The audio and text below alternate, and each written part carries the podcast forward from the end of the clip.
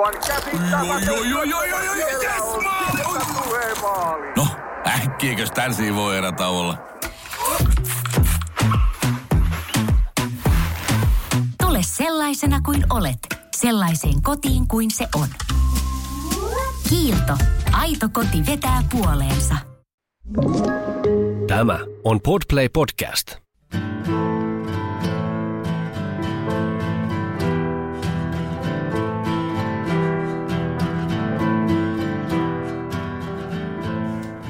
Tervetuloa jälleen podcastimme pariin.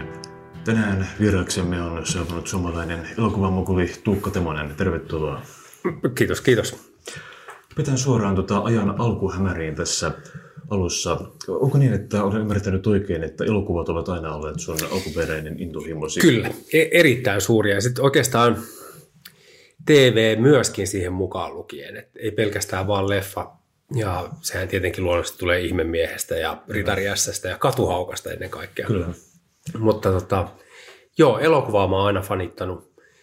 Ja ehkä semmoisia ensimmäisiä suori, suuria esikuvia oli kuitenkin Galactica, taisteluplaneetta Aivan. siis.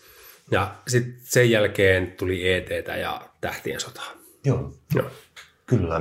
Miten sitten oikeastaan lähdit elokuvaa bisnekseen mukaan, tai itse asiassa videobisnekseen korjataan tämän verran? Sulla oli e- ensin musiikkikuvioita ja sen jälkeen taisi siirtyä musiikkivideomaailmaan, muistanko oikein? Joo, pitää paikkansa. Ja, siis Suomessa pystyy kahdenlaisen uran tekemään, joko mm. silleen, että peruskoulun jälkeen menee lukioon ja sitten käy sen ihan jotenkin järkevästi ja sitten hakeutuu taidekouluihin ja, ja sitä kautta sitten mm. ammattiin. Tai sitten voi olla tämmöinen helppo heikkityyppinen ratkaisu, niin kuin meikäläinen on, Aivan. että sitten harrastuneisuuden kautta ää, sit löytää sen oma ammattinsa. Ja mulle on nimenomaan käynyt tälleen jälkimmäinen tapaus, että, että se musiikki tuli siinä 90-luvun alkupuolella mukaan, ja ennen sitä tuli skeittaus, ja sitten me tehtiin paljon skeittivideoita, niin sitten oppi sitä kautta vähän sitä kuvaamista, ja sitten kun piti Apulannalle ensimmäisiä musiikkivideoita mm. tehdä, niin sitten se oli jotenkin luontevaa, että itse alkaa niitä tekemään. Mm. Ja oletin, että osaa tietenkin kaikkea Niin, tuosta vaan, mutta Se samalla linjalla mennään edelleen. Kyllä. Ja to, tosiaan sä et siis tehnyt tällaista perinteistä vetoa, että menisit taidetteolliseen kouluun el- elokuvalinjalle, vaan päätit ikään kuin hypätä suoraan tuleen. No sehän ei nyt suoranaisesti ollut valinta, mm. vaan että se oli niin kuin sattuman pakosta. Ja Mm, sitten se apulanta kuitenkin mu- muodostui ihan päivätyöksi, Niin. Myöskin iltatyöksi. Mm. Mm. Eli tuplavuoroa Kyllä. tehtiin siinä, niin sitten se opiskelu ei enää siihen mahtunut. Aivan. Ja kyllä tälleen jälkeenpäin tietenkin miettii, että, että kyllähän sen uransa helpommin saa, jos käy sen koulun, Mm. eikä hakkaamalla päätä seinään. Aivan. Mutta sitten taas toisaalta ehkä ne saavutetut edut sitten näennäisesti tuntuu makeammalta. Mm. Kyllä. Milloin tämä oikeastaan tapahtui tämä muutos sitten? Sä erosit 2000-luvun alussa Apu, Apulannasta. Joo, Oliko siitä 2004 oli viimeinen, viimeinen vuosi, kun mä soitin ja 2005 on virallisesti se eroaminen. Joo. Tai lopettaminen, Kyllä. miten se nyt sanoisi. Jotta päästään paremmin hieman jäljille susta ihmisenä, niin puhutaan vähän sun nuoruudestasi ja niistä, niistä elokuvista ja TV-sarjoista, mitkä suhun teki suurimman vaikutuksen, koska mitä olen seurannut vaikkapa Facebookissa sun kirjoituksiasi, mä olen saanut kuvan, että suhun iskee tämmöinen tietyn tyyppinen suuri dramaattinen elokuva. Oletan, että sieltä löytyy varmaan Top Gunia ja tämän tyyppisiä 80-luvun syövereistä. No luonnollisesti. Sitten siinähän pitää muistaa, että se skeittaaminen kulkee niin voimakkaasti mm. siinä mukana. Ja se skeittaaminen on löytynyt paluu tulevaisuuden kautta Aivan. ja myöskin poliisiopiston nelosen kautta, jotka oli ne ensimmäiset kosketukset siihen rullalautailuun Joo. silloin 80-luvun puolessa välissä. Ja sitten siinä yhdistyi ne kaksi mielenkiinnon kohdetta, niin kuin amerikkalainen viihdeelokuva, mm. hyvin pitkälti nuorisoelokuva tietenkin, ja sitten se sillä hetkellä mun mielestä niin kuin järkevin nuoren vapaa-ajan vietto, eli rullalautailu. Joo. Kyllä, mitä muita tällaisia suuria elokuvaelämyksiä oli silloin? Koska tähän pätee varmaan se, että kaikilla ihmisillä ne iso, isot kokemukset, mitä näkee nuoruudessa, jää kaikkein voimakkaammin mieleen. Öö, mulla oli siis semmoinen etu, että meillä oli samassa kor- korttelissa, missä me asuttiin, niin oli elokuvateatteri myöskin. Mm. Ja kun meni kouluun, niin meni aina se elokuvateatterin ohitte, Joo. niin oli koko ajan kärryillä siitä, mitä siinä elokuvabisneksessä tapahtuu, eli siis mitä uusia leffoja tulee. Mm.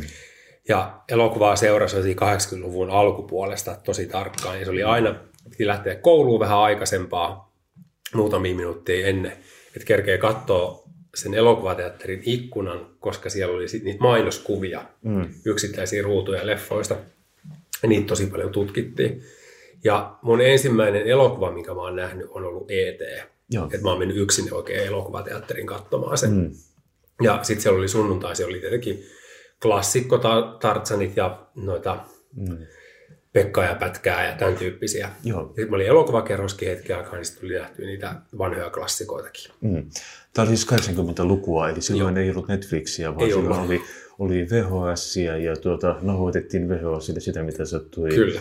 tulemaan. Ja kaikki näissä ajat olivat tuota, hyvin erityyppisiä tässä mielessä. Oli joo. TV-kanavia, montako Kaksi. oli? Kaksi, kyllä, eli edes kolmasta vielä. No niin.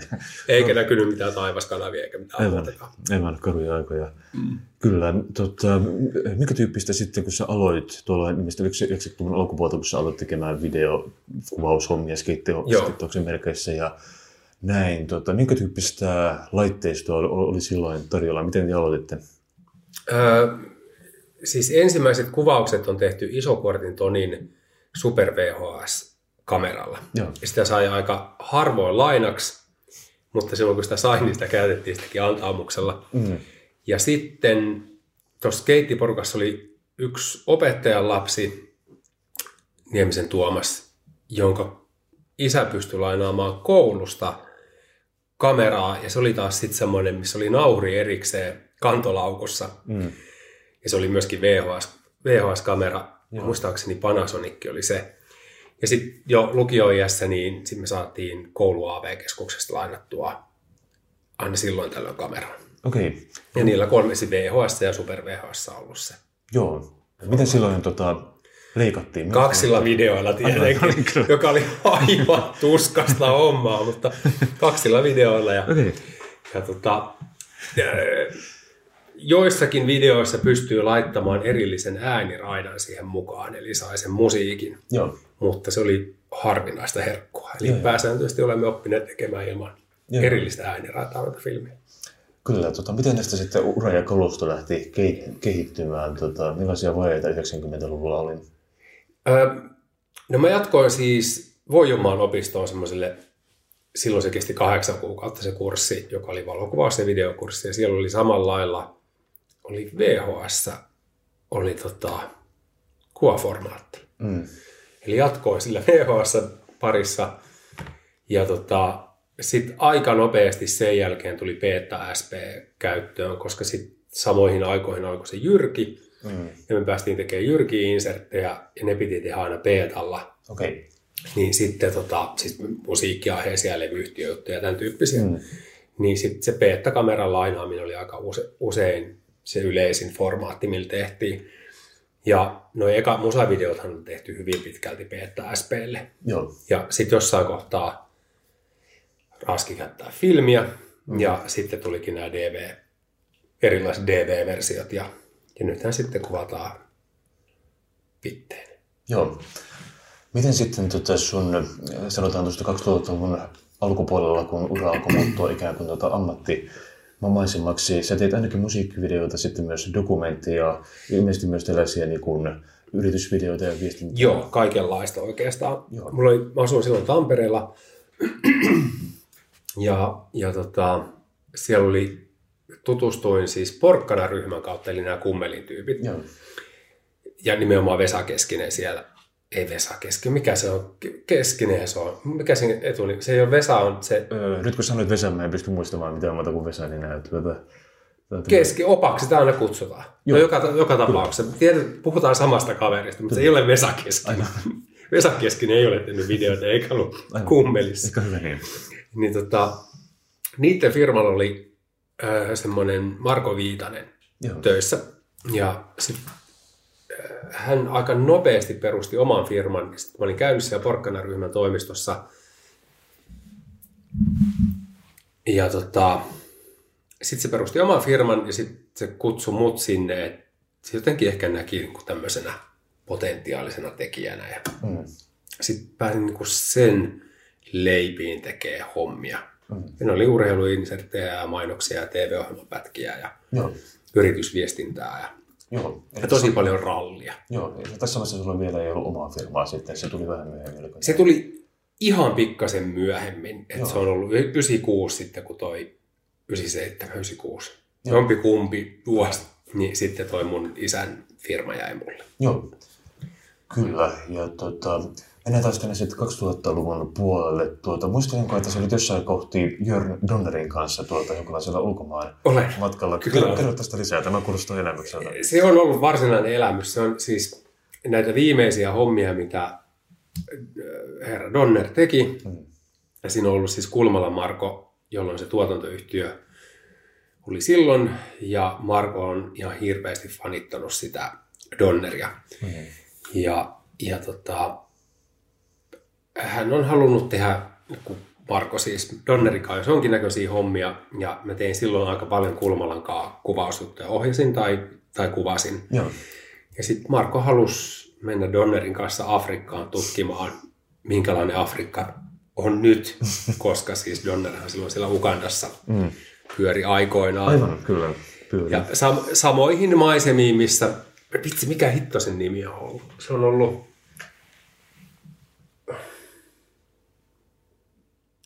Donner teki jonkun reportaasimatkan tai dokumentin tai Urpo Martikainen oli kyllä siis niissä, Joo. ni, niissä niinku eri kuvissa. Mä jotenkin niinku saan sen maailman mieleen. Kyllä. Ja, ja tota, Marko halusi viedä sen Donnerin niihin samoihin paikkoihin ja katsoa, miten se Afrikka on muuttunut siinä ajassa. Joo. Ja, ja Kulmala pyysi mua kuvaajaksi sinne. Ja olimme siis semmoisen 8-9 päivää Ugandassa ja Kongossa.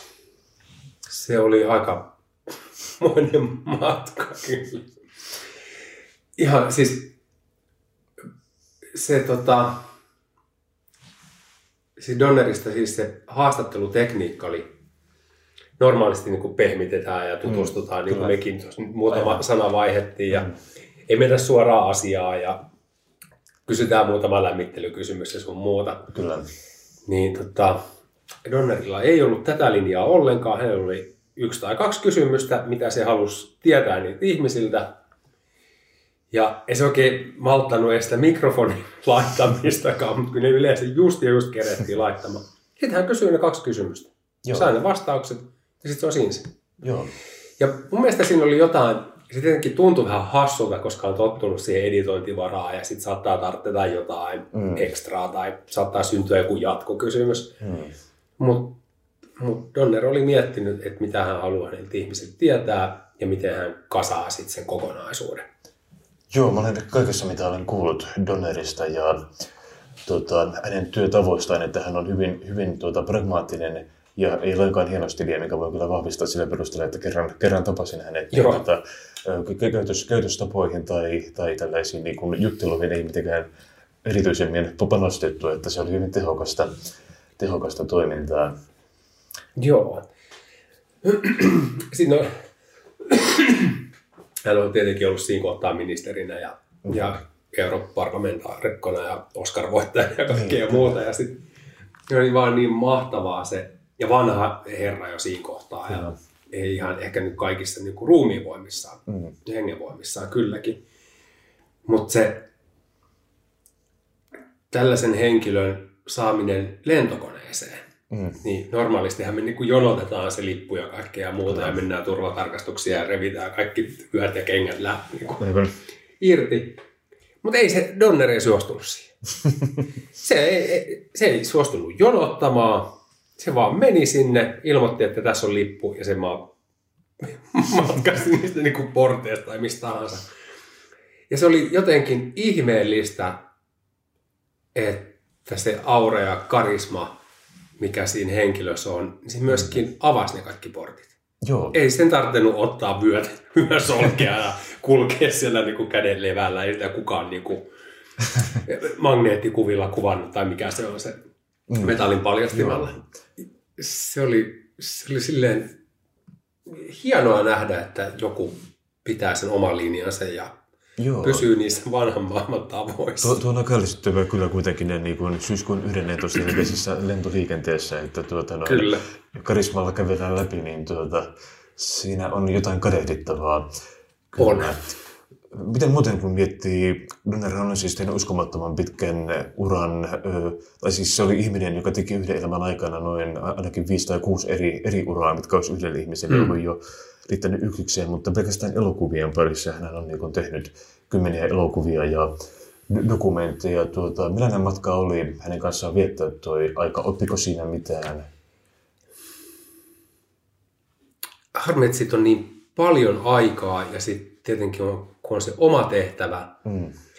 niin siihen opiskeluun on loppujen lopuksi aika vähän aikaa, mm. mutta se mitä siitä oppi oli, oli just se, että niitä kysymyksiä ei tarvitse kovin paljon. Mm.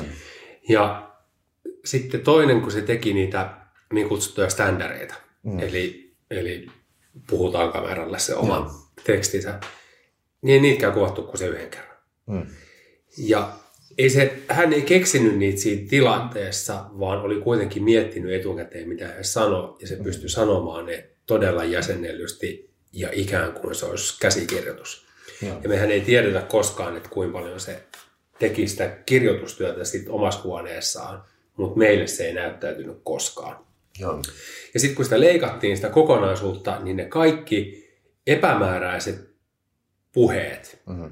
Muodosti ihan järkevän kokonaisuuden sitten lopuksi. Okay. Eli joko se oli niin kuin ihan älytöntä suotuisaa sattumaa, Mm. tai todellakin me nähtiin Nero työskentelemässä, mutta me ei vaan tajuttu sitä, mm. että hänellä oli niin hyvin kaikki mielessä, mitä hän siihen haluaa. Joo. Ja sitten se, mitä tietenkin todella niin kuin kadehtien seurasi, niin sillä oli kyllä sanotusti tuommoinen kirjahylly, ja tuo yksi hylly on ehkä tuommoisen 50 senttiä pitkä. Mm. Niin kyllä se nyt oli yli puoleen väliin, ehkä semmoisen niin kuin 35 sentin tai 40 sentin verran lukemista mukana. Joo. Se luki ne kaikki. Okei. Okay. Sillä loppui lukeminen kesken matkalla. Ja se oli hämmästyttävää. Ja sitten myöskin hämmästyttävää on se, että oli se silloin jo niin kuin yli 80 ja reilusti. Niin kyllä se sitten jaksoi. Joo. Et, et kyllä se kunto pysyi yllä, vaikka se oli niin kuin vaivalloista, mutta sen ainakin opin, että saakeli, että kyllä jaloillaan pitää pystyä olemaan vielä 86 Joo. 90 Hän on tosiaan teki mielestäni vielä ainakin kaksi täyspitkää elokuvaa niin kuin 80 tai 80 vuosinansa, ja se on kyllä itsessään niin kuin melko vaikuttava saavutus. Ja tosiaan se mies on aika kiinnostava mysteeri. Mä tuossa juuri luin tota, Kai Ekholmin kirjoittaman elämäkerran, jossa hyvin, hyvin niin kuin, vaikka on brutaalistikin ruoditaan läpi muun muassa tämä Donnerin tapa niin kuin tuottaa loputon määrä, määrä asioita ja tuota, niin kuin silloin tällöin laatu on tavallaan semmoinen kakkoselementti siinä, että pääasia on se, että asiaa ikään kuin vyöryy loputtomasti, että on semmoinen loputon virtaus tässä mielessä. Joo. Sitten semmoinen seikka tuli mieleen, että hän, kun ei liity siihen itse elokuvan tekemiseen, Joo, ää, mitkä nyt on tullut niin kuin hänen kuolemansakin jälkeen esille, ää, suhteensa joihinkin näistä lapsiin. Mm. Että et hän ei tullut niiden kanssa ihan silleen toimeen, miten ajatellaan, että pitäisi tulla Niin. isän ja pojan. Ja hän puhui niistä asioista, koska silloin mulla oli itsellään pieniä lapsia, ja sitten olisiko nuorimmainen ollut syntymässä silloin tai keskimmäinen. Ja kun lapsista puhuttiin paljon siellä. Mm-hmm. Ja hän niin kuin sanoi, tai kertoi sitä omaa näkemystään siihen, että ei se niin kuin, että miten surullista ja raakista se onkaan, mutta, mutta hän ei niin kuin koskaan oppinut siitä omasta pojastaan niin kuin pitämään. joo, Ja se on jäänyt niin kuin takaraivoon pyörimään, että, että kyllähän se lähtökohta on tietenkin, että rakastamme omia lapsiamme. Mm. Mutta jos jotain käy niiden kanssa tai ne ei ole, no sen se niin kuin opi, opetti, että asiat, mitä ajatellaan itsestäänselvyyksinä ja pysyvinä, mm. niin ei ne sitten välttämättä ole. joo, Ja sen voi todellakin niin kuin omalla käyttäytymisellään myöskin munata. mm. Joo, Dynner oli kyllä Suomen mittakaavassa tämmöinen mielenkiintoinen muinaisten aikojen monsteri, mitä tuota noin, toista vastaavaa on vaikea kuvitella ihan hetkeen tulevaa. Joo. Ja kyllä itse ainakin en aio toteuttaa Donnerin tapaa. Aivan. toivon olevani lasteni kanssa pitkään vielä tekemisissä. Enkä ala inhoamaan. Aivan. Toivotaan niin. Joo. Tota, siirrytään sitten noiden täyspitkien elokuvien pariin. Sulta tuli tota, tämä presidenttidokumentti tuli, Joo. oliko se 2013? Näin se taitaa olla sitten se lopullinen ensi ilta silloin 2003, tai jopa 14. Joo, ja sitten tämän jälkeen ilmeisesti päätit, että nyt teet tota, täyspitkän elokuvan, josta siis tuli teit meistä kauniin Joo. apulanta. Tuota. Ja jos ollaan ihan tarkkoja, niin on päätetty toistepäin. Okei, Että mä oon jo päättänyt silloin, silloin kun Apulanta loppui, Hmm.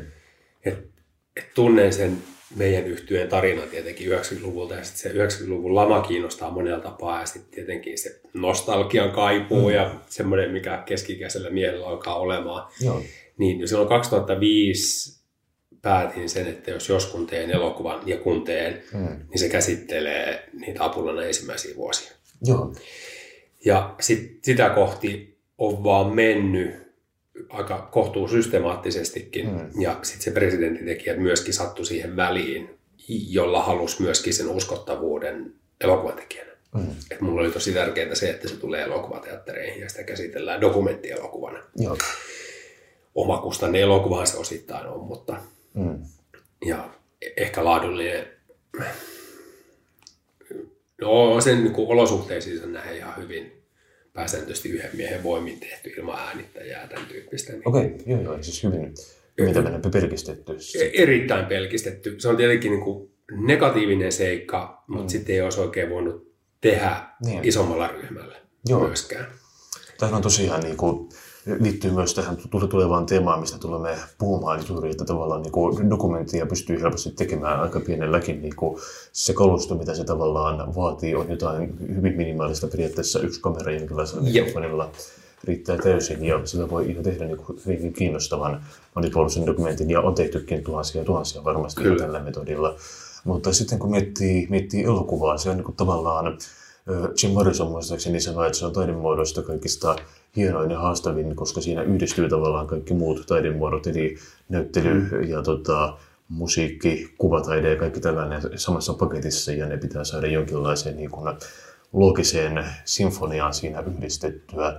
Ja tuota, tässä tulee usein se, että se vaatii sekä paljon tekijöitä ja yleensä se vaatii myös aika paljon rahaa, että, että tällaisen niin kuin saa tehtyä. Niin tota, tullaan siihen vaiheeseen, kun sä tosiaan päätät, että nyt on aika alkaa tekemään tätä elokuvaa, niin miten se lähtee liikkeelle? Mulla kaikki tekeminen lähtee siitä, että, että se pitää henkisesti päättää. Puhutaan myös pisteestä, mikä jälkeen ei ole paluuta. Mm. Ja se pitää niin kuin, tapahtua ekana. Eli päätetään, että tämä tehdään. Joo. Ja sitten sen jälkeen kaikki johtaa sit, tekemiseen, Mm. lopputulokseen. Aivan. Ja, ja mä en ole siis semmoinen, miten kollegat tekee niin, että niillä on ajatuksia ja aiheita ja tosi monta asiaa viedään eteenpäin Mm. ja sen prosessin aikana tulee vasta se päätös, että tämä toteutetaan. Joo. Sitten ra- saa rahoitusta ja oikeat ihmiset ja kaikki muut. Mutta mulla se, mä en pysty sen tyyppiseen epämääräisyyteen. Mm. Että mä vaadin sen, että mä teen tämän ja sitten se tehdään loppuun asti. Mm. Toki mä jätän itselleni jo- jonkun takaportin, että jos tulee force majeure tilanteet Niin. tai jotain tämän tyyppisiä. Mutta lähtökohtaisesti mun mielestä ei kuulu alkaa tekemään, jos ei pysty saattamaan sitä loppuun asti. Mm. Joten se on niin kuin ihan ensimmäinen asia, mitä tapahtuu. Sitten seuraavaksi tarvitaan päivämäärä. Että milloin se tehdään. Koska siihen, milloin se tehdään, niin sit, siihen tarvitaan ne kaikki ihmiset. Ne ei voi soittaa yhtään puhelinsoittoa, ei, ei saa yhtään rahaa kasaan, ei saa yhtään näyttelijää, ei, ei saa mitään, jos ei ole sitä päivämäärää, milloin niitä ihmisiä tarvitaan. Mm. Ja se on seuraava asia. Ja sitten vasta aletaan miettimään sitä tekstiä ja Mm. käsikirjoitusta ja ketkä siinä näyttelee. Ja, ja ne yleensä kulkee sitten niin käsikädessä totta kai ja Mm. niitä samaan aikaan miettii. Joo. Miten sä saat rahoituksen järjestettyä? Mm. No tota, sitähän on tukenut siis elokuvasäätiö tietenkin, Joo. mutta tuki vasta kuvausten jälkeen, mikä oli silleen Mm. hankalaa. Ja tietenkin Apulanta tuommoisena nuorisobändinä hmm. ei kyllä keski sitä niin kuin miljonäärejä sinne humppaa, mutta, Kyllä. mutta tota, se joku kumman syyn takia herättää markkinamiehissä semmoisen ajatuksen, että nuoriso varmaan tästä tykkää, mm. niin silloin on aika helppo saada kaupallista yhteistyötä. Joo. Ja sehän on hyvin pitkälti siis niin kuin markkinavoimin rahoitettu. Mm.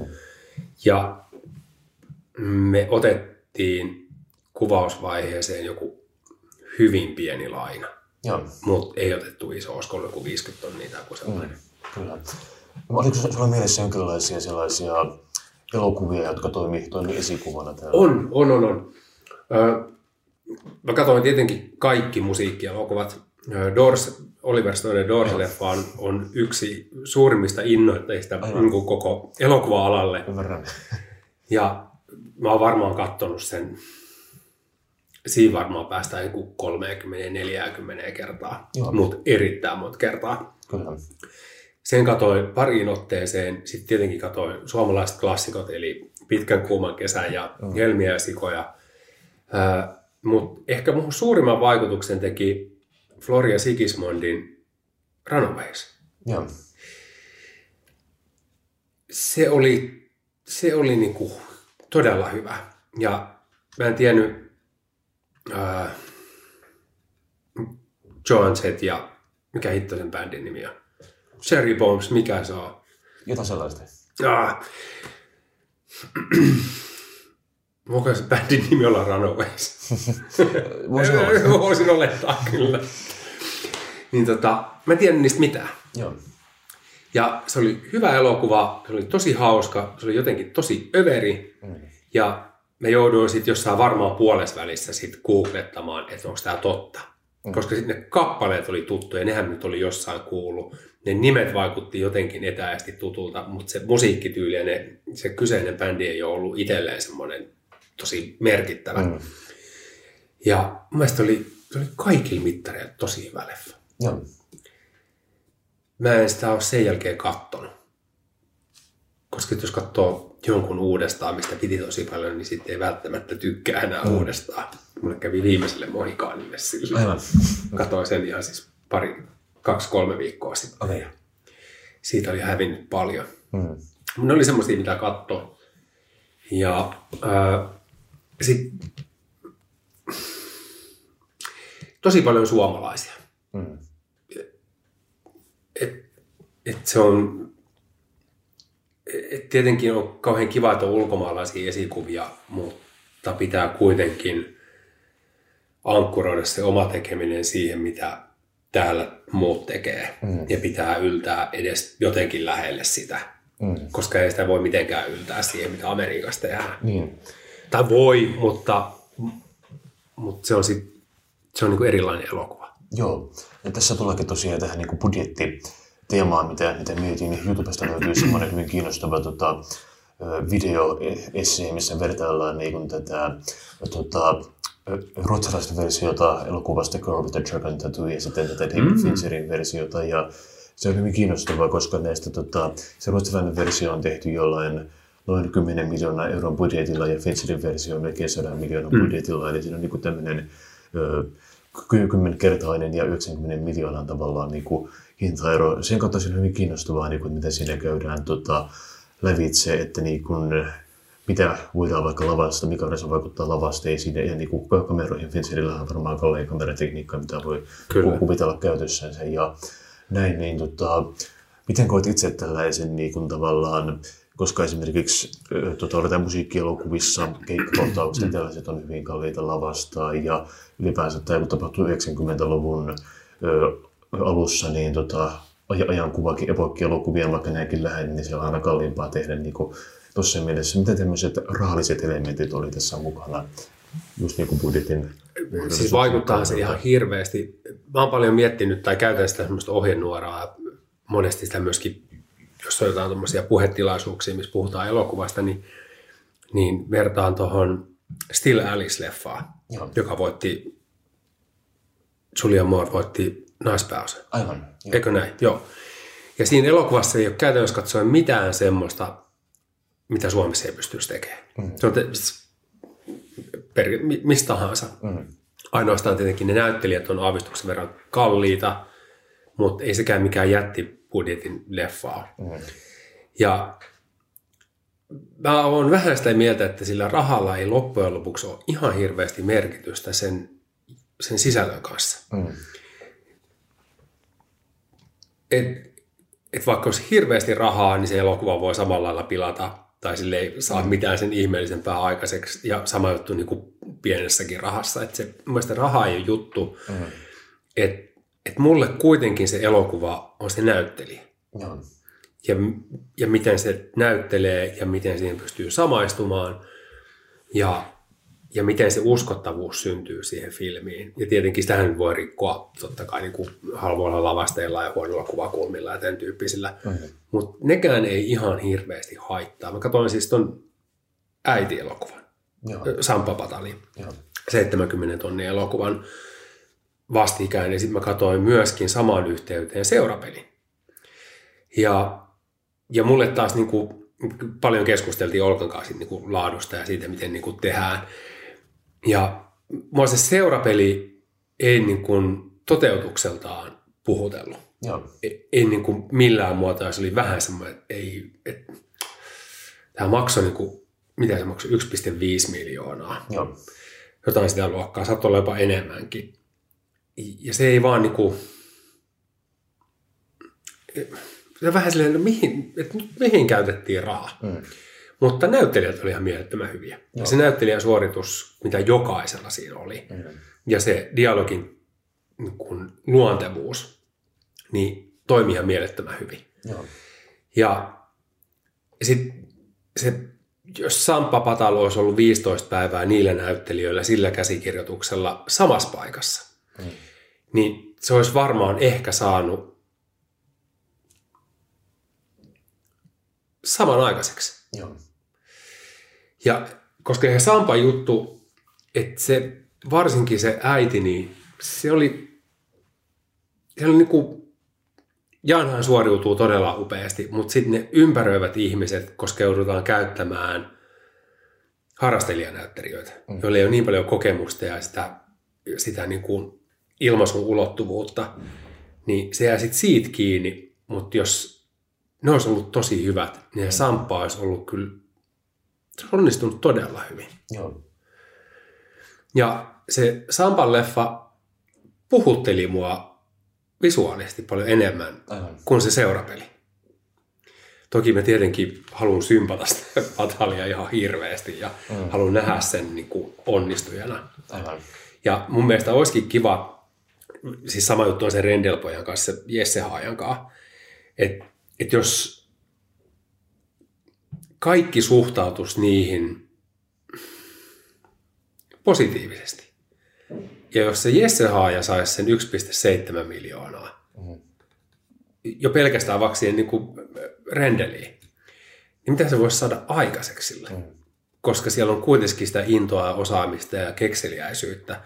Että jos aivan niin kuin pikkupenneillä saadaan sitten kuitenkin jo aika pitkälle viety kokonaisuus, niin sitten, että jos olisi vähän enemmän rahaa, joku pakottaisi miettimään sen käsikirjoituksen mm. tehokkaammaksi ja oivaltavammaksi ja ehkä Suomeen uskottavammin sopivaksi ja sitten saisi siihen tuotantoon resursseja, niin niitä ihmeet voisi tapahtua. Mm. Se on totta. Ja se, on, se, se raha on ihan hirveän vaikea asia, koska se ei sit, sit jos joku tekee puhelimella tässä tilassa. Niin kuin todella oivaltavan sisällön talkoovoimin, Joo. niin se voi olla ihan yhtä hyvä. Joo, mä juuri kuulin tota, ö, toimittaja ja kustannustoimittaja Samuli Knuuti kirjoitti Facebookiin tällaisesta tota, Zoom kauhuelokuvasta, joka oli siis kuvattu niin kuin ilmeisesti täysin niin, että siinä on ikään kuin käynnissä Zoom-puhelu, jossa on monia ihmisiä, joita Ooh. alkaa tapahtua. Mä en ole vielä itsekään nähnyt tätä, mutta siis Joo. tyyppinen, niin kuin, ton tyyppinen lähtökohta kuulostaa todella kiinnostavalta. Sitten myös toinen tämmöinen kiinnostava on Roman Polanskillahan on paljon tällaisia niin kuin, elokuvia, jotka tapahtuu vain yhdessä tilassa, joka voi olla asunto tai joku Joo. tai laiva tai joku, joku muu tällainen. Ja sitten niissä on vaan käytännössä no aina, aina huippuluokan näyttelijöitä, mutta useamman vaikka tyyli kolme tai neljäkin näyttelijää ja sitten tota, koko puolitoista tuntia tapahtuu siinä yhdessä tilassa ja kun tarina toimii, näyttelijät toimii, niin se kokonaisuus on ällistyttävän kiinnostava hyvin minimaalisilla Kyllä, just näin. Ja se onkin tuossa elokuvassa ja taiteessa kun houkuttelevaa ja sitähän aina etsii tietenkin sitä tarinaa ja koittaa kehittyä niin hyväksi, että, mm. että pystyisi tekemään tunti 20 minuuttia se yhdessä huoneessa mm. kolme näyttelijällä. Joo, se vaatii kyllä, se, se, kun on noin- vähän elementtejä, niin kaikkeen täytyy silloin kyllä todella Niin. hyviä ja siinä on huomattava Kyllä. haaste. Tota, miten sitten, kun teit ensimmäistä ö, täyspitkää elokuvaasi, niin tota, siinä on varmasti paljon kaikenlaisia uusia elementtejä lähteä vaikkapa noin suuren tuotannon hallinnasta, vaikkapa näyttelijäohjaamiseen ja kaikkeen tällaiseen, niin tota, mitkä oli suurimpia haasteita ja mistä, mistä opit eniten? No tuotannollisesti siis firmahan meillä on ollut pitkään ja ollaan tehty ulkomailla tuotantoja ja niin kuin isoja ryhmiä ja isoja mainoksiakin. Että se ei, se ei niin kuin tuotannollisesti se ei ero, se on ainoastaan vaan, että se on pitkäkestoisempi. Se ero. Ja mulla oli ehkä semmoisia isoimpia, no isoin asia oli se, että, että mä oon jotenkin kokenut itteni kauhean tosikoksi. Joo. Ja, ja mä oon kokenut itseni kauhean niin kuin tylsäksi ja en mitenkään leikkiseksi. Mm. Se ei varmaan pidä paikkaansa, mutta mä oon kokenut itteni niin. Ja, ja mä pohdin etukäteen, että miten mä niin kuin näyttelijöille, että, että miten se menee, että mä pyydän niitä leikkimään. Aikuisia ihmisiä tässä kameran eessä. Joo. Että miten mä niin kuin pystyn tekemään sen. Ja sitten se on, koska sehän on ihan, siis kaikkihan siinä on pelleilyä. Siis se kestää se, me nähdään elokuvassa se pian otos siitä hetkestä ja sitten se on kuitenkin tämä sama hetki ja yhtäkkiä jonkun ulkopuolisen pitäisi alkaa niinku ihan hirveästi eläytymään siinä mm. meidän kaikkien eessä. Se tuntuu mun mielestä aivan hullulta. Mä en itse pysty sitä tekemään. Ja se tuntuu myöskin vaikealta pyytää jonkun toisen tekemään sitä. Mm. Mutta sitten niin ensimmäisessä kohtauksessa tajus sen, että et, et kaikki on mukana tässä samassa leikkimisessä. Et, et mä oon niinku, et me kaikki hyväksytään se, että muutama näistä tyypeistä käyttäytyy eri lailla, kun ne oikeasti on siinä lyhyessä hetkessä. Mm. Ja, ja sitten kun tajuu sen, että et eihän mä niitä ihmisiä pyydä, vaan ne on niitä roolihenkilöitä. Ja mua sitten tosi paljon niin kuin helpotti se ajatus, että mä ajattelin niin kuin tatuatonina ja tota, Iroana itsenäni, joka se oli tietenkin sille absurdia. Mm. Ja, ja tota, mm, Käittösen Sipe sitten nimi nyt on. Mä en saa päästä. Ja voi olla muistinauhoja. Sitä oli tykkään. Joo. Ja sitten tietenkin Mimosa Amandina. Mm. Niin se oli niinku todella paljon helpompaa ajatella sit niitä niinku action-figuureina, Mm. jotka tekee niin kuin miten tekee. Ja sitten isoin pettymys oli semmoinen lapsellinen pettymys tietenkin. Mä ajattelin, että kun se ensimmäinen kohtaus lähtee, on niin kuin ekana ohjaaja pitänyt hienot puheenvuorot, mä oon nähnyt making of- ofeissa, että pitää joku semmoinen puhe pitää. Sitten sen pitää ja sitten aletaan tekemään ja se eka kohtaus tulee. Niin mä ajattelin, että tapahtuu joku semmoinen jumalallinen valaistuminen siitä, että nyt tehdään elokuvaa ja kaikkea muuta, mutta sitten se oli ihan hirveän arkista ja sitten ihan sit samaa, mitä aina muutenkin tehdään. Mm. Vaan, vaan että siinä on, no siinä ei ollut sitten loppujen lopuksi mitään eroa Aivan. niin kuin siihen arkiseen tekemiseen. Ja se oli ihan hirveä iso pettymys. Aivan. Että ainakin että elokuva tai yritysvideo tai mainos, että tämä on ihan sit samaa tekemistä. Mm. Et, et ainoastaan se lopputulos on, on aina niin kuin kunnioitusta herättävä. Mm. Se lopullinen leffa. Ja varsinkin viime aikoina mä oon niin itse alkanut niin kuin ajattelemaan sitä, että se elokuvaperhe on, on niin kuin yksi suuri iso perhe. Mm. Ja en vertaa tietenkään itseni Spielbergeihin tai Koppoloihin tai mihinkään muuhunkaan, mutta me ollaan sitten samaa perhettä silti. Mm. Eli, eli läntisessä maailmassa sit hyvin harva Intiassa tehdään järkyttävästi elokuvia. Mm. Sielläkin on varmasti ihan yhtä vaikea päästä elokuvaa, tekemään elokuvaa, mutta me ollaan kuitenkin niin kuin harvoja ihmisiä, jotka saa tehdä pitkiä elokuvia. Mm. Ja silloin me ollaan sidoksissa sen lopputuloksen kanssa kaikkiin ihmisiin. Ja, ja on joku vastuu siitä työstä ja ammatti, ammatista ja ammattietiikasta ja työntekijöistä. Ja me ollaan vastuussa tietenkin totta kai niin kuin kuluttajille, mutta lähtökohtaisesti toisillemme. Mm. Et meidän pitää arvostaa sitä työmme lopputulosta. Millainen ihminen sä olet sitten tuota, ohjaajana? Olen muun muassa kuullut Fincheristä tarinan, että hänellä on tapana tulla kohtauspaikalle ja näyttää sormella, että laita, laita kamera tähän hyvin subtiliteisen näköisesti. Kun kameramies on sen laittanut, hän näyttää sormella kolmen sentin päähän, että mitä hän sanoo, että laita se tähän. Miten itse toimit? Kuinka hallitset tilannetta?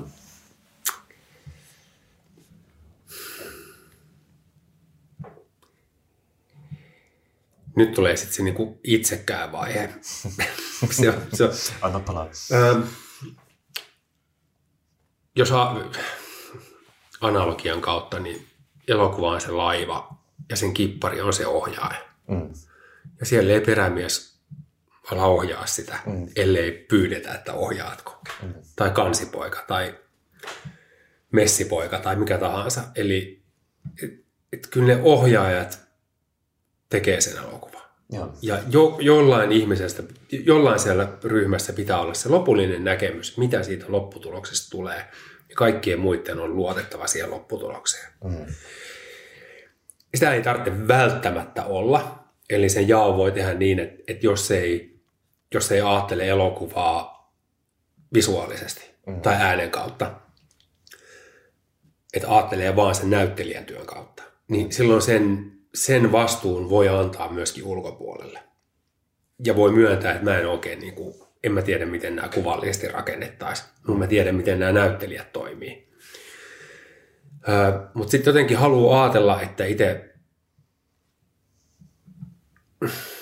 jotenkin ymmärtäisi siitä kuvallisesta puolesta ja sen kuvan leikkaamisesta ja rakentamisesta, koska osaa sitä leikkaamista myöskin jonkun vertaa. Mm. Niin sit mä oon niinku halunnut miettiä ne kuvat myöskin etukäteen, jotta mä saan sen lopputuloksen, mitä mä oon ajatellut. Mm. Ja se on semmoinen asia, mitä, minkä itse paljon paini, että, että pitäisikö siitä luovuttaa, että antaisikin jonkun toisen miettiä sen visuaalisen lopputuloksen. Mutta sitten mä painin siinä, että mut kun hyvin lapsellinen kommentti tuli, mutta kun tämä on mun elokuva. Mm-hmm. Että jos joku muu haluaa tehdä jonkun toisen näköisen elokuvan, niin sit tekee. Aivan. Mutta haluan tehdä tämän näköistä taidetta ja tämä on se mun jälki, miten tekee. Joo, tuo on varmasti taiteessa hyvin tunnistettava ja yle- yleinen ilmiö, että, että joku muu voisi tehdä parempaa, mutta silloin se ei olisi sun tekemä juttu. Niin, kyllä. Ja se on vähän semmoinen kuin, on kauhean niin kuin lapsellinen, kauhean tyhmä, mutta mut jotenkin sen ajattelee niin semmoisena alkukantaisena ajatuksena, lapsellisena ennen kaikkea, että tämä on niin kuin mun, mä teen tämän nyt. Ja myöskin mä, enkä myöskään, niin kuin, varmasti se on niin kuin kaikilla ohjaajilla, että, että haluaa myöskin jättää jonkun jäljen. Mm. Ja sitten tämä on se mun jälki. Aivan. Ja sitten kun siinä on vielä, niin kuin, kai tuottajalla on iso määräysvalta elokuvassa, koska se sen rahoituksen hoitaa. Mm. Nyt meidän tapauksessa, kun mä hoidan itse sen rahoituksen, niin sinä sitten kinaan itteni kanssa, että miten tämä tehdään. Niin, sitähän olisi ihan merkittävä puoli, että sähän niin kuin ohjaat, hoidat rahoituksen, käsittääkseni on vastaat aika pitkälle käsikirjoituspuolesta. Nykyisin joo. Se näin, eli siinä on tavallaan niin hyvin monta tällaista tuota, osa-aluetta, joista sä olet vetovastuussa enemmän tai vähemmän. Kyllä. Se ei ole siis itseistarkoitus, mm. mutta se on käytännön syistä, koska ää, sit silleen a, a, paradoksisesti tulee niin sanottu, että mä toivon edelleenkin, että mä pääsin tekemään ensimmäisen elokuvan. Mm. Koska nämä on kuitenkin sit niin kuin, niin kuin itse tehtyjä omakustanne elokuvia. Niin, kyllä. Vaikka ne on ihan siis sama arvoisia ja saman olosia ja saman muotoisia. Mm, Mutta kyllä se, sit, se tekeminenhän mitataan sitten vasta, kun joku muu on valmis investoimaan se 1,5 miljoonaa. Mm. Toistaiseksi näin ei ole vielä käynyt. Ja ihmettelen suuresti, miksi se ei ole tapahtunut, koska pystyn tuomaan kuitenkin mille tahansa tuotantoyhtiölle ihan merkittäviä säästöjä Niin. omalla kalustolla ja teknisellä osaamisella. Ja... Mm. Mutta se on se mustasukkaisuus, mikä on elokuva-alalla. Tuo on kaikki kiinnostavaa kyllä tämmöinen, niin kuin, ö, mun mielestä on ki- kiinnostavaa ohjaajissa se, että miten on yhtä montaa niin kuin tämmöistä ohjaustyyliä kuin on ohjaajaakin, että tota, minkä verran vaikka käytetään storyboardia, miten mm. tarkasti niihin luotetaan, minkä verran ohjaaja esim. ottaa vastuusta just niin kuin kuvauspuolesta ja tällaisista, kuten vaikka Kubrick oli käsittääkseni siellä käytännössä, vaikka virallisesti ollut, mutta käytännössä kuitenkin oli myös kuvaus vastaavana mm.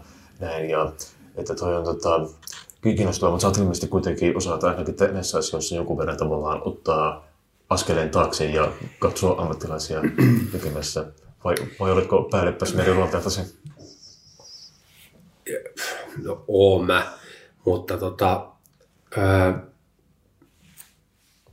mä oon kyllä, mä oon aina valmis muuttaa mielipiteeni. Ja ne suunnitelmat, jos joku perustelee mulle paremman ajatuksen. Mm. Eikä se ole niinku, en mä pysty sa- sanoa nyt yhtään, mutta kyllä niitä varmaan on ollut. Ja onkin, että joku on tullut sanoa, että ei onnistu tai mitä jos hän tekisi näin. Mm. Ja jos mä oon samaa mieltä, niin totta hemmetissä niin kuin tehdään sen toisen niin kuin ajatuksen mukaan. Mm. Että me kuitenkin ajatellaan sitä lopputulosta ja sen pitää olla hyvä, jos joltain syntyy parempi ajatus, niin, niin ilman muuta. Joo. Öö, Mutta sitten se yksin tekeminen tai tolleen niin kuin itse vastata niistä työvaiheista, niin, niin tota, sen on myöskin kustannusseikka. Mm.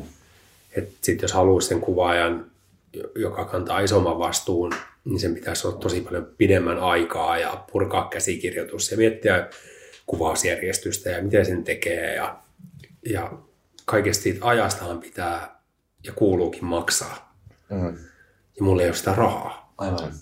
Niin sitten mä en oikein voi vaatia ihmisiä osallistumaan talkoilla, joten mun pitää tehdä tosi paljon pohjia, jotta muut voi astua sitten niihin pohjiin tekemään sen oman osuutensa. Tuli tästä kustannustehokkuudesta mieleen, niin tota, mm, onko sinulle tuttu tämä Steven Soderberghin tuota, 1900-luvun alun New Yorkin sijoittuva tämmöinen lääketieteellinen sairaalasarja kuin The Knick, joka on tuota, Ei. sitä sitten tuota, suosittelen ehdottomasti katsomaan ennen kaikkea perehtymään sen taustoihin. Mä laittaa sitä pari vinkkiä, koska siis se on uskomattoman mielenkiintoista. Siinä siis Sonnenberg itse toimii niin kuin, paitsi ohjaajana, niin hän toimii myös kameramiehenä siinä. Eli, eli hänellä on niin kuin, hänellä on vain yksi red-kamera niin kuin kädessänsä, millä hän kuvaa kaiken käsivaralta. Ja koko, koko sairaala on valaistu pelkästään niin kuin luonnollisella valolla, että siellä ei ole mitään spotteja, vaan vaan kynttilöitä ja tällaisia. Eli tavallaan niin kuin täysin sen ajankohdan mukaisissa olo- oloissa. Ja sitten kaikista kiinnostavin puoli on siinä, että ne tota, kohtausmäärät, mitä kuvattiin päiväkohtaisesti, oli jotain aivan järjettömiä. Se- Ehkä niinku, sanotaan 20 eri lokaatiota ja kohtausta per päivä. Joo. Ja ne oli siis tehty sillä tavalla, että niin kun, jos vaikka kaksi henkilöä keskustelee tällä tavalla sairaala-asioista, niin Söderberg on tuossa vieressä kuvaa kameralla ja niin kuin, se, se kohtauksen mukaan liikkuu siinä ja kuvaa välillä toista henkilöä, välillä toista henkilöä, niin se saattaa kestää tosi pitkään. Ja kun tulee kohtauksen va- vaihdon aika, se tapahtuu sillä tavalla, että toinen henkilöistä kävelee pois siitä huoneesta ja Soderberg seuraa tätä kameralla ja kävelee seuraavaa kohtauksia, niin taas vaan jatkuu. Joo. Ja ei katkea missään kohtaa, eli siinä on niin kuin huikean pitkiä tällaisia kamera-ajoja ja niin kuin hyvin vähän kuvakulmia. Se, se miten tuon kaiken saa niin kuin toimimaan, vielä tuohon päälle kaikki kohtaukset on muuten yleensä ensimmäisiä tai toisia ottoja, mitä siinä otetaan. Niin, niin kuin todella mielentarkkaa työtä ja äärimmäisen kiinnostavaa tuossa mielessä. Että, että, että toi on todella kiinnostavaa. Se tuli semmoinen pieni hyvin vähän Mutta eikö hän ole niinku kuvaaja niinku alkuperäiseltä ammatilta? Taitaa olla kyllä. Joo, mulla on semmoinen käsitys, Joo, mutta en ole ihan varma siitä. joo.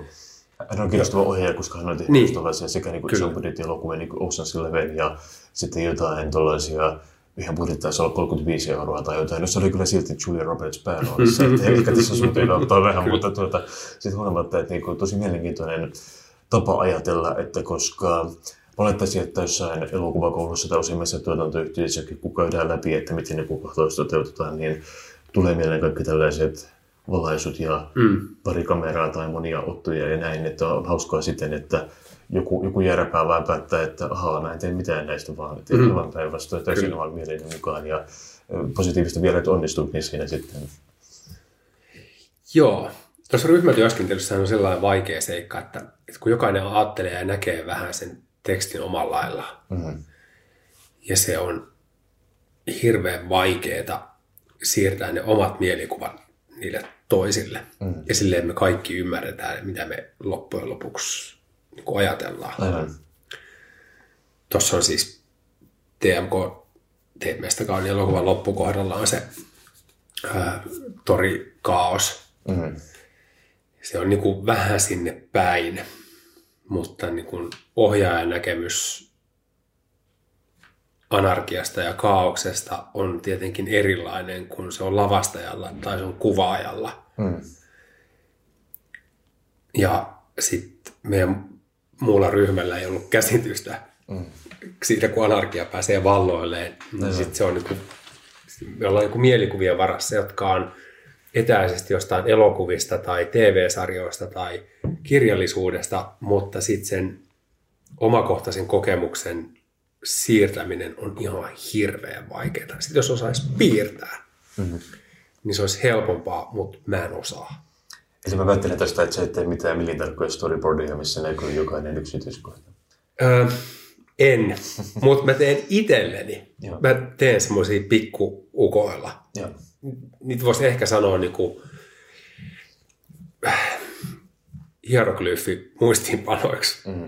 Et niitähän on, muiden on vaikea lukea niitä, mutta sitten kun katsoo sitä kuvaa, niin sitten siitä pystyy ymmärtämään ne avainasiat, mitkä siinä on niin kuin keskeiset. Joo.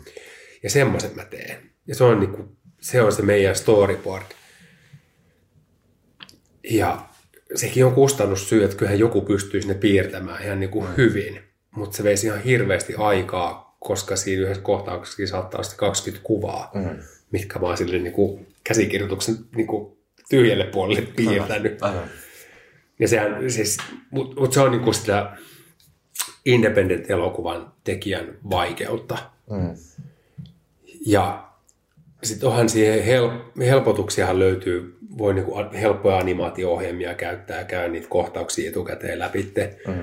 Mutta ne on kaikki aikaa vievää. Ja sitten loppujen lopuksi mä luotan siihen, no mä pystyn sitten kuitenkin selittämään. Mm. Ja kuin moni sitten, jos katsoo sen animaation, niin osaa tehdä sen samankaltaisen tai näkee senkin eri lailla. Mm. Se on, sen, sen informaation ja näkemyksen siirtäminen on aivan järkyttävän vaikeaa.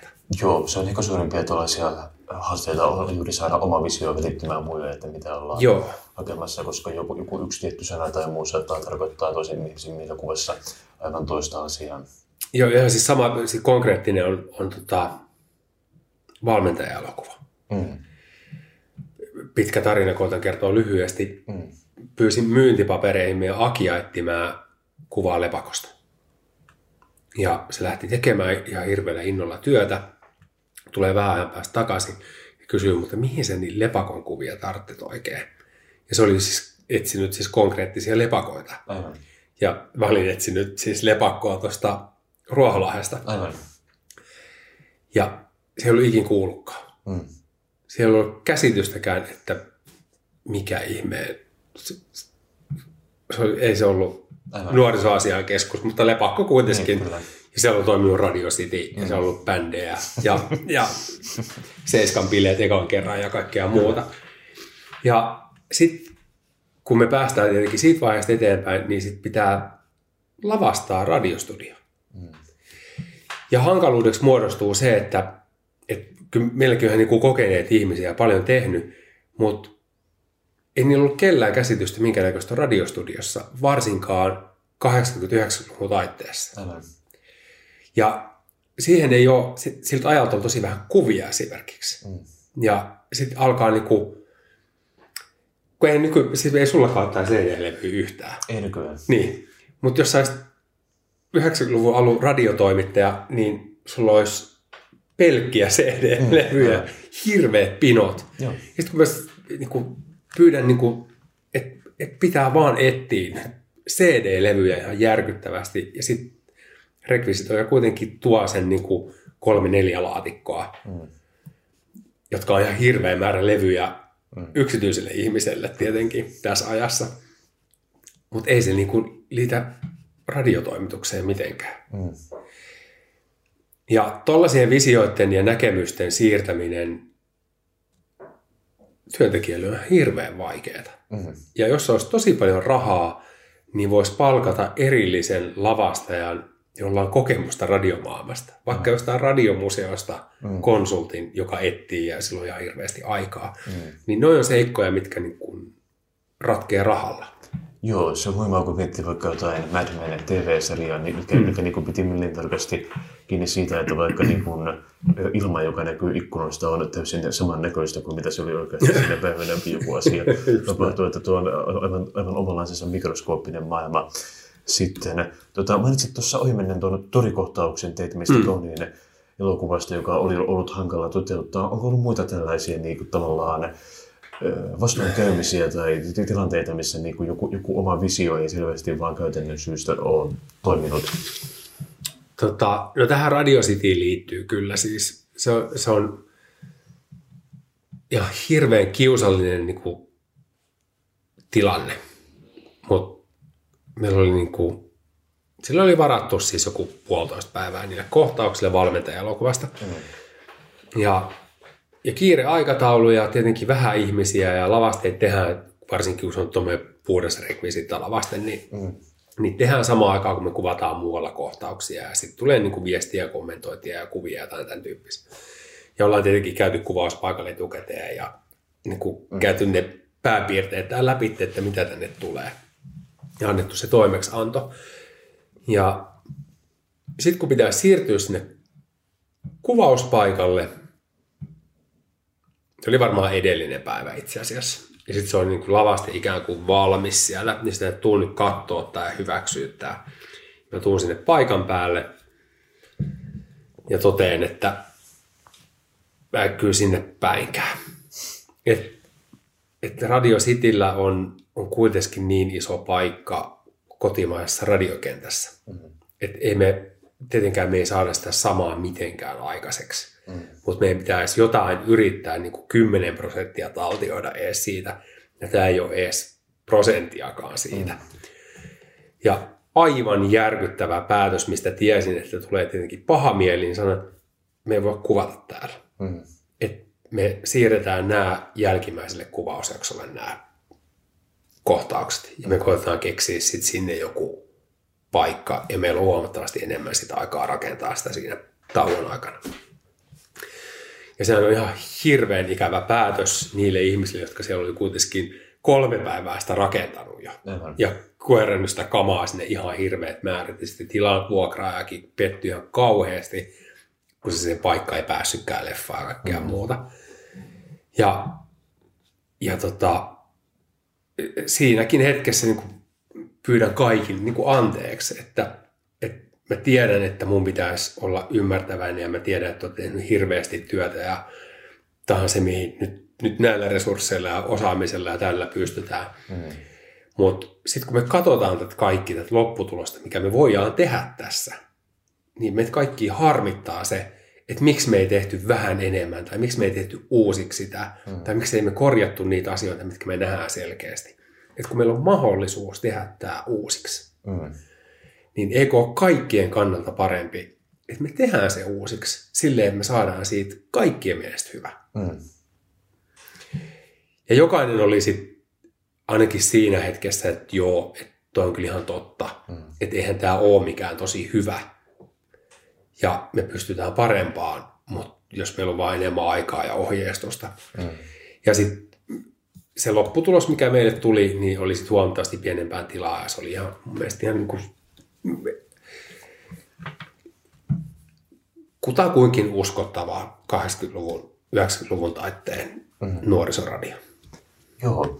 Voidaan tosiaan pikkuhiljaa siirtyä tuonne valmentajaelokuvan puolelle, minne ollaankin tässä menty. Eli teit meistä kauniin ilmestyi 2016. Se oli suuri menestys ja aloit käytännössä ilmeisesti melkeinpä heti perään sitten työstä seuraavaa elokuvaa, joka oli eri sarjaspuolesta kertova valmentava, valmentaja. valmentaja joo. Ja se oli itse asiassa samaan aikaan, kun sitä lopputyötä tehtiin, niin se oli jo se päätös tehty siitä Joo. seuraavasta, että tämä jotenkin lomittain. Joo, Pyrin tekemään tämmöisen kahden vuoden julkaisutahdin. aivan. Ja siinä ilmeisesti käsittääkseni yksi elokuvista, joka oli toiminut ikään kuin innoittajana, oli tämä Martin Scorsesen Wolf Wolf of Wall Street, Joo, kyllä. Ihan perus Wall Street molemmat. Plus myöskin Big Short ja äh, Michael Payne, Payne and Kane mm. niminen leffa. Joo. Semmoiset innoittajat siinä on ollut. Joo. Miten tuota käytännössä sitten tämän kaltainen projekti, koska tietysti Suomen kaltaisessa maassa mittakaava ja muut on paljon pienempiä. Miten oikeastaan lähditte tätä rakentamaan ja mikä oikeastaan oli se tavallaan niin Sarasvuon myyttinen ominaisuus, mikä, mikä sai sinut valitsemaan juuri hänet elokuvan päähenkilöksi? Öö, no mulla on ollut pitkään siis se, että, että me loppujen lopuksi toinen tämmöinen lähtökohta, mm, joka oikeastaan tulee hyvän tekeväisyysohjelmista. Jos ajatellaan mitä tahansa Pläniltaa lapselle tai Unicef-kummijuttuja tai mitä tahansa, niin me osataan kertoa afrikkalaisen lapsen päivä mielikuvissa kohtuu tarkasti. Mm. Eikö näin? Kyllä. Se on aamulla todella aikaiseen nousee hakemaan vettä, joka on kahdeksan kilsan päässä ja se kantaa sitä ja sitten on ne koulupuvut ja sitten ne menee toistelemaan sinne mm.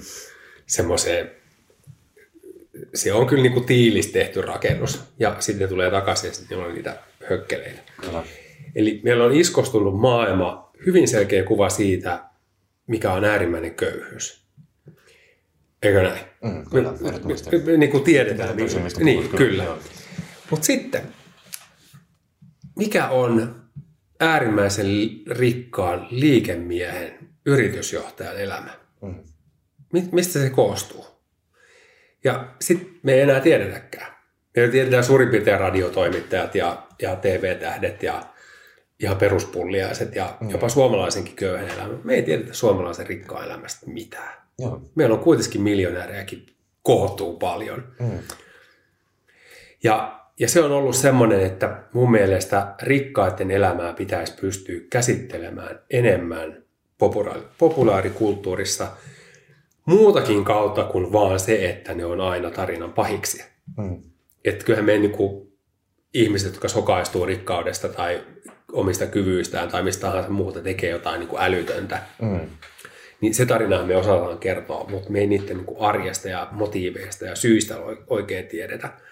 Vaikka luetaan jotain Elon Muskin tällä hetkellä maailman rikkaa ihminen, sen niin elämänkerta, niin sekään ei oikein avaa sitä. Joo. Joo. Ja mua niin enemmän niin kuin kiinnostaa, ei sitä nyt siinä valmentajassakaan suoranaisesti ole, mutta se on ollut se lähtökohta, että miksi mä haluaisin tehdä rikkaista ihmisistä elokuvia. Joo. Ja, ja, ja nyt tuo valmentaja tietenkin niin kuin vähän rajaa sitä, että se ei ole kaupallisesti kiinnostavaa, mutta se on aihe kuitenkin, mitä pitäisi pystyä käsittelemään. Mm. Esimerkiksi ihan niin kuin pienvaaruus. Niin. Et, et kun sille tulee sähkölasku ja siirtolasku, Mm. niin meneekö se itse koneelle ja maksaa ne? Joo. Sen niistä niin kuin monesta linnasta. Tai kun ne lähtee mökille tai tulee perjantai, niin meneekö se itse alkoon hakea sen ylähyllyn viinin vai ottaako se todellakin se alahyllyn viinin, koska se sitten niin kuin säästää kaikessa? Aivan. Tai mitä se ostaa, tai käykö se Prismassa? Mm. Ja, ja ihan niin kuin kaikki tämmöiset. Me tuolla on uutisista saatu tai viihdelehistä lukea se, että sillä on autokuljettaja. Mm. Mutta onko sillä palvelijoita? Ja vastaako se sen maailma mielikuvista niin kuin plantaaninomistajan elämää Mm. 1800-luvun loppupuolelta? Joo. Ja, ja ne on niin kuin, että et meidän pitäisi tietää meidän yhteiskunnasta ja sen osa-alueesta huomattavasti enemmän ja monimuotoisemmin. Joo. Ja viihde on ainut keino, miten me päästään lähemmäksi niitä ihmisiä. Ja, ja mä en, mun niin kuin jotenkin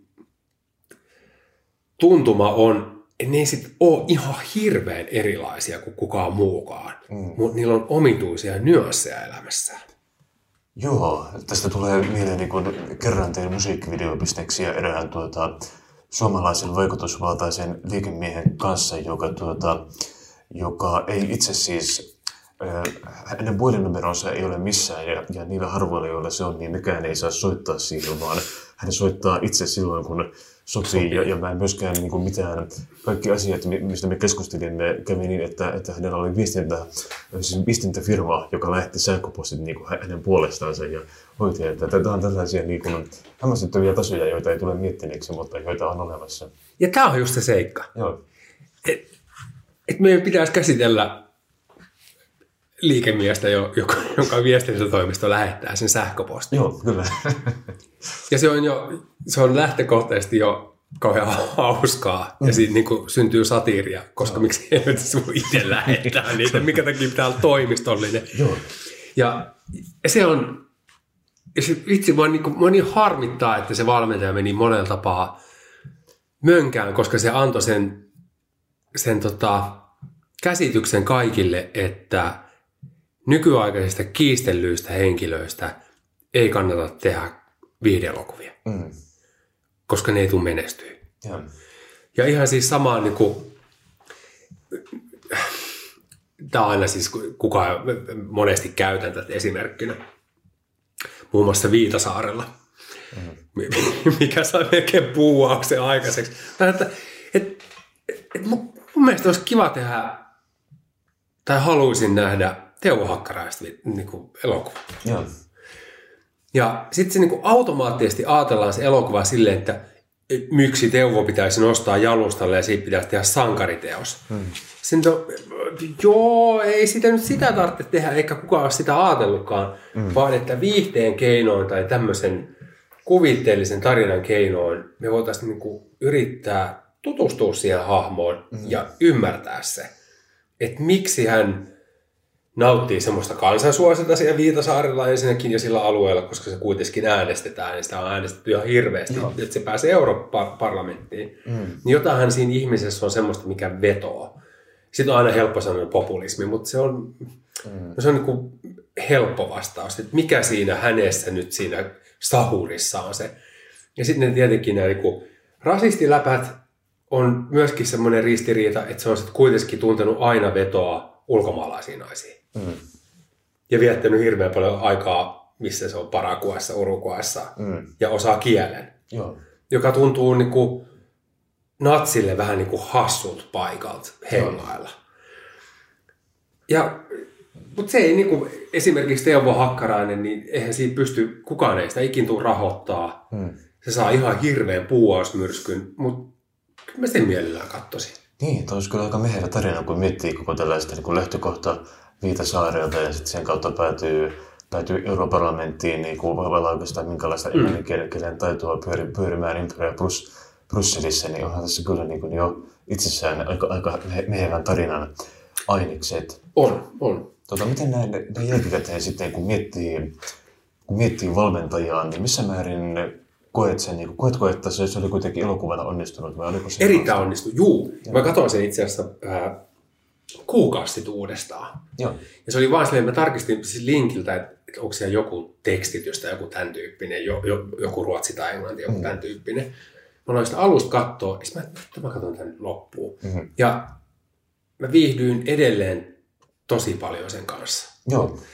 Ja, ja meillähän on ollut siinä siis, kun Teet meistä kauniina antoi meille taloudellisia resursseja ihan hirveästi. Mm kuin todella paljon, ja mä käytin sen voitot sitten siihen valmentajan tekemiseen. Joo.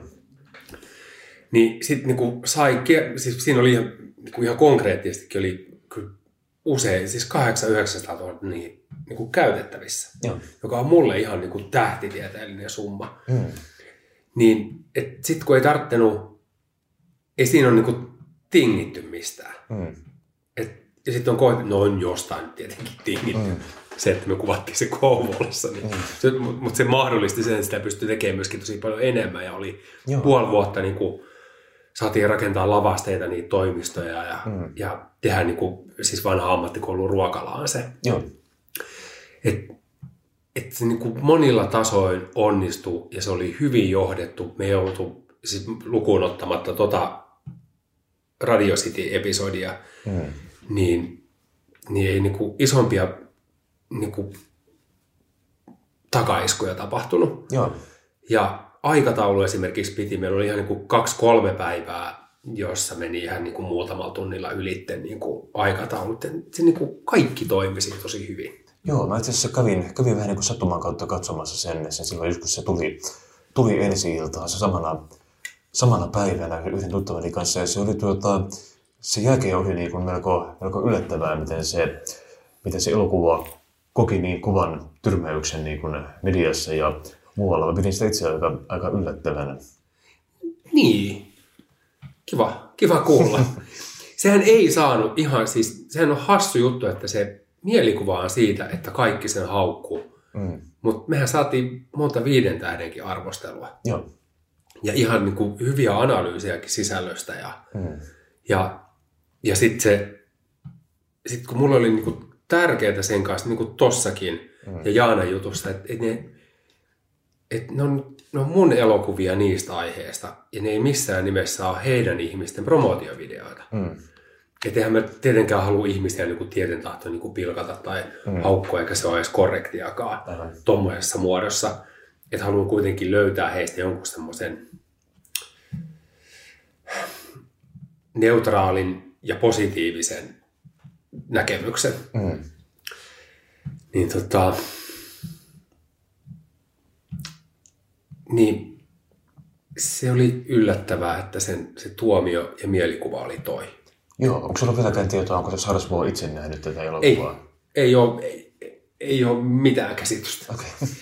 Ja se on mun mielestä harmi, ja se osittain se, miksi se niin kuin epäonnistuikin viestinnällisesti, oli se, että, että kun, kun mä en halua, että nuo kohteet puuttuu niihin. Mm. Mä teen heistä elokuvan, ja he antaa sen luvan tai ei anna.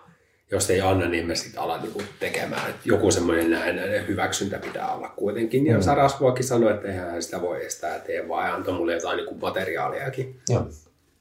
Ja sanoi, että mä haluan sitä sinne kuvaukseen ja mielellään näytä käsikirjoitusta. Mm. Että ei, että ei ole semmoinen, että hyväksy tämä teksti, mm. vaan se on meidän tulkinta hänestä. Joo, Olisiko se niin kuin unauthorized? kyllä.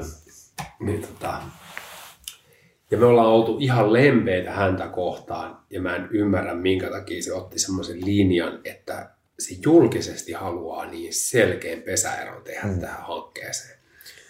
Ja se aiheutti sen yleisissä mielikuvissa, että että on niin kuin jotenkin hämärä tämä leffa. Mm. Vaikka tämä on ihan puhtaasti vaan niin kuin katsaus yhteen suhteellisen tunnettuun ihmiseen. Mm. Sehän on hyvin tunnettu, mm. mutta ei se nyt enää ole niin kauhean aktiivinen tai seurattu. Mm. Niin, Niin. Voisi kuvitella, että useimmille ihmisille tuo olisi ihan, ihan imarteleva tilanne, että tota, noin tämmöinen elokuva Niin. on tekeillä, mutta hän ei tehnyt ottaa sitä sieltä No ei, mutta sitten mä mietin sitä myöskin itse, että, olisiko, että jos joku Teemu Nikki soittaisi mulle, että me ollaan tuon Jani Pösökaan mietitty, että me tehdään susta seuraavaksi leffa. Mm. Mutta tota, me haluttaisiin, että tulet sinne kuvauksiin ja me ei näytetä kässäriä sulle etukäteen. Niin se on niinku, että en mäkään ehkä siihen, mä niinku, ehkä suhtautuisin kielteisesti Mm. osittain. Mutta sitten jotenkin ajattelen, että no eihän, miksi elokuvan tekijä nyt haluaisi käyttää miljoona euroa nyt sitten johonkin niin pilkkaamiseen. Se Palkkokautta. niin, että mikä sekään nyt niinku pointti on. Kyllä. Et elokuva on kuitenkin elokuva ja sen pitää tarjota se joku katarsis sit siellä lopussa kuitenkin katsojalleen välittämättä mistä se on. Mm. Jopa perikadossa. Se Aatu kuolee. Kyllä. niin se on sitten kuitenkin katsojalle Joo. niinku helpotus. Kyllä. Tota, meillä on vielä tuokin lähetysaikaa, niin Joo. siirrytään tästä sitten tota, tuohon seuraavaan elokuvaan, eli Aika, jonka sain, jota aloit ilmeisesti tuota, hyvin nopeasti sitten val- valmentajan tuoman ikään kuin loivan mediatyrmäyksen jälkeen kuitenkin työstämään. Joo. Oliko siinä ikään kuin halu sitten tuota, päästä näyttämään tai olla, niin kuin näyttää, että ollaan vielä tolpilla? Ö, siis Jaanan tarina kuultiin jo silloin, kun oltiin just lopetettu valmentajakuvaukset. Joo. Ennen pitää silleen niin kuin lomittaa aina aloittaa. Mm.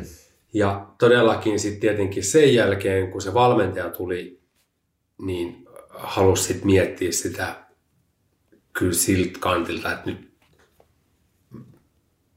halu onnistua. Ja kyllä se niinku semmoisena isona motivaattorina oli. Mm. Mutta koska valmentajasta ei jäänyt voittoa, mm. niin se vaikuttaa sitten siihen tekemiseen ihan hirveästi, että meillä ei ollut semmoista pohjakassaa, mistä pystyy mm. ammentamaan. Plus vielä, kun elokuvasäätiö oli ihan järkyttävän niihkeä meitä kohtaan, Joo. Niin sitten se piti tehdä kyllä, niin kuin, no tietenkin kumppaneiden, yhteistyökumppaneiden avustuksella, joka oli ihan niin kuin ok, ja sitten sillä omalla rahoituksella. Joo. Kyllä, tota, minkä tyyppinen se sitten verrattuna just vaikka, kuten sanoit, että valmentajatiedessä, niin pohjakassaa oli, ku- kuinka paljon pienemmässä mittakaavassa ol- oltiin sitten? No toihan on tehty 350 000. Joo. jo- joka on mun mielestä, se on ihan, siis independent-leffaksi ihan hyvä, mm. mutta sitten tuommoiseksi, sillä oli kuitenkin ensi ilta viikonloppuna reilusti yli sata teatteriakin, Joo. ja sillä oli ihan hyvä odotus, niin siihen nähden se on aika maltillinen se budjetti. Mm. Ja sitten se kuitenkin onnistui katsojatavoitteessaan ottaa huomioon, että olosuhteet olivat varsin haa- haastavat. Joo, voin kuvitella, että saattoi hieman kylmä, kylmä hiki nousta otsalle siinä kohtaa, kun tämä korona Joo, kyllä. lähti, lähti leviämään. Joo, onko sulla tota, se on itse asiassa ainoa elokuva näistä, mitä mä en ole vielä tota, Sä saat linkin tästä, nähnyt. No niin, jos hienoa. haluat Niin. katsoa sitä. Kuulostaa kiinnostavalta ehdottomasti, niin tota, noin, onko se s- sitten tota, kuvattu, mi- ku- millainen työryhmä siinä, siinä oli, miten käytännössä tota, se, se, että tapahtui, oliko näyttelijäporukka niin kuin rajatumpi ja kä- käytännössä ku- kuinka tämä, niin kuin, sain kuvan, että kun se on kuitenkin niin pienimuotoisesta yhden ihmisen tarinasta, niin tota, kuinka se tapahtui? Öö, joo, sehän on pienimuotoisesta aiheesta kyllä, mutta on haastehan on se, että tässä oli ihan hirveästi joukkokohtauksia ja sitten niitä okay. eläimiä. Joo. Ja sitten mulla on itse niin ratsastustaustaa ja tietenkin Olkalla myöskin. Mm. Tunnen hevosmaailman jotenkin ihan kohtuu hyvinkin. Joo. Niin sitten halus näyttää sen hevosmaailman äh, muunakin kuin hevoshullu lehtenä. Mm. Semmoisena niin kuin nuorten tyttöjen äh, tallipuhasteluna Joo. että halusi, että ne puitteet on isot. Ja siinä on tämmöinen alkutekstikohtaus, jonka innoittajana oli kohtuu moni James Bond-elokuvan ratsastuskohtaus. Aivan. Ja on sitten sit tehtiinkin kyllä kaksi päivää. Joo. Se on silleen monin paikoin aika massiivinen ponnistus. Joo. Ja sitten siellä on niitä kilpailukohtauksia, ihan hirveästi stuntteja. Okei, ei tämä sitten olekaan ihan pieni budjetti. Ei, vaan- se ei ole. Se, mutta sitten siellä on kuitenkin vastapainokset on sit, kun yksittäinen yksi ihminen on yksin kotona lukittuna pyörätuoliin. Että tässä on, että haluttiin näyttää myöskin se vapaus ja se elämä, mikä oli tosi isoa, mm. Mikä loppujen lopuksi häviää. Sitten Janhan elää samaan aikaan myöskin väkivaltaisessa parisuhteessa. Mm. Ja tämä on, sehän, siis siitä se enemmän kertoo siitä väkivaltaisesta parisuhteesta, siitä selviämisestä ja sitten siitä elämänhalun takaisin saamisesta. Joo. Ja, ja se ratsastaminen ja, mi, ja hevoset on ikään kuin miljöö, missä se kaikki tapahtuu. Mm.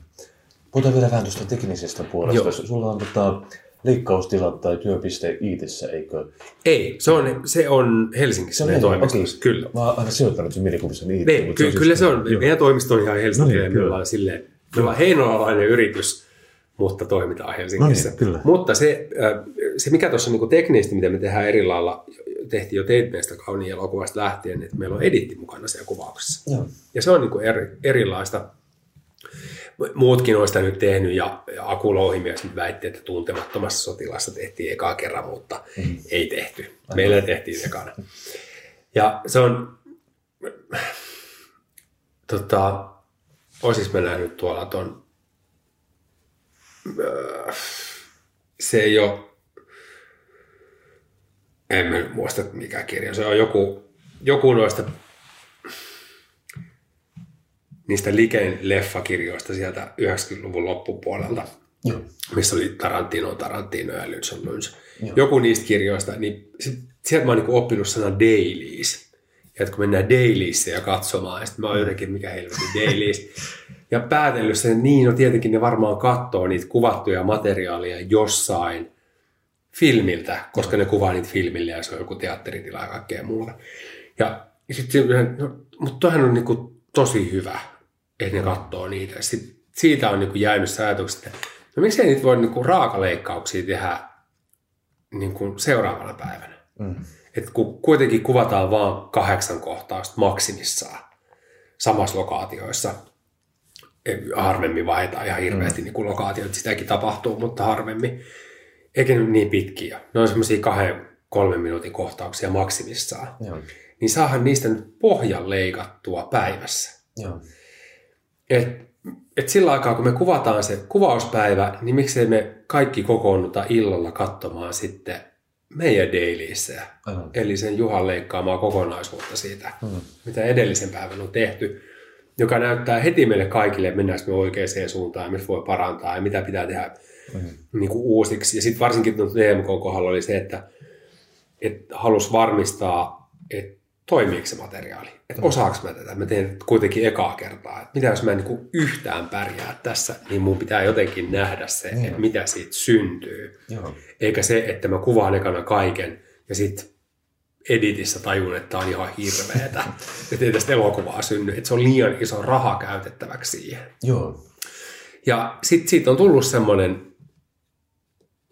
semmoinen käytäntö, mistä mä en kyllä haluaisi luopua, enkä aiokkaan luopua. Hmm.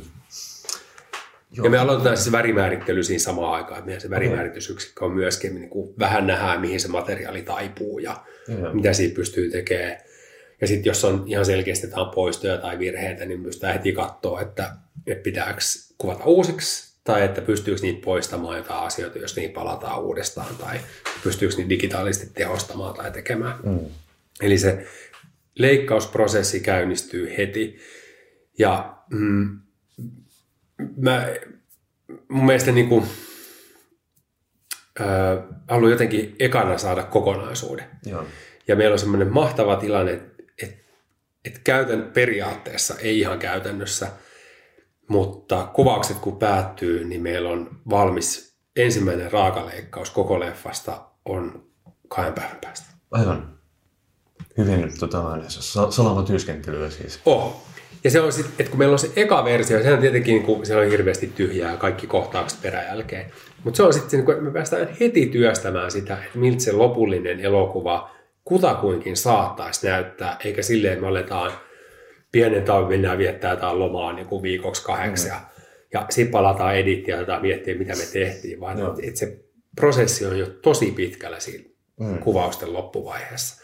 Ja se antaa myöskin mahdollisuuden siihen, että meillä on aavistuksen verran pidempi se leikkuaika. Joo. Että me voidaan huomattavasti enemmän sen kokonaisuuden kanssa pyöriä ja miettiä ja hioja katsoa, että mitkä kohtaukset jätetään pois ja voiko siirtää jotain ja Joo. keskittyä siihen oleelliseen. Joo, otetaan tähän loppuun vielä tällainen, että jos saisit vapaat kädet ja budjetin, että tehdään minkä vain elokuvan, mitä tekisit? Pitäisikö mun sanoa joku aihe? Öö, lähinnä, jos olisi vapaat kädet, mikä olisi semmoinen, mikä olisi henkilö, mikä olisi teema, jota haluaisit käsitellä? Mm, mulla on, haluaisin käsitellä sotaa. Hmm. Onko tiettyjä henkilöitä vaikka? Mä, mä näin, Ei, mä, mä, mä haluaisin käsitellä suomalaisia sotilaita Afganistanissa. Okei. Okay. Se on, on semmoinen pitkäaikainen haave. Semmoinen varmaan tulee ja se on todennäköisesti tosi huono. Ikävä kyllä. tai mä en siitä tykkää. Mä siis tunnen sen, tein sen Afganistan sarjan silloin niistä Joo. sotilaista, niin tunnen sen maailman. Ja okay. Siellä on, se on mun mielestä – kun me mietitään sitä sotaa, niin aina ajatellaan, että se oli silloin 70 vuotta sitten. Mm. Mutta sitten meillä on kuitenkin sotilaita sodassa ja sodan kaltaisissa tilanteissa niin jatkuvasti. Mm. Toivotaan, että rahoittajia on kuulolla. niin, kyllä. Yes, kiitoksia paljon. Kiitos tästä haastattelutuokiosta. Kiitos oikein paljon. Tämä oli mukavaa. First One kaikki viestintäsi yhdellä sovelluksella. Kyberturvallisesti ja käyttäjäystävällisesti. Dream Broker.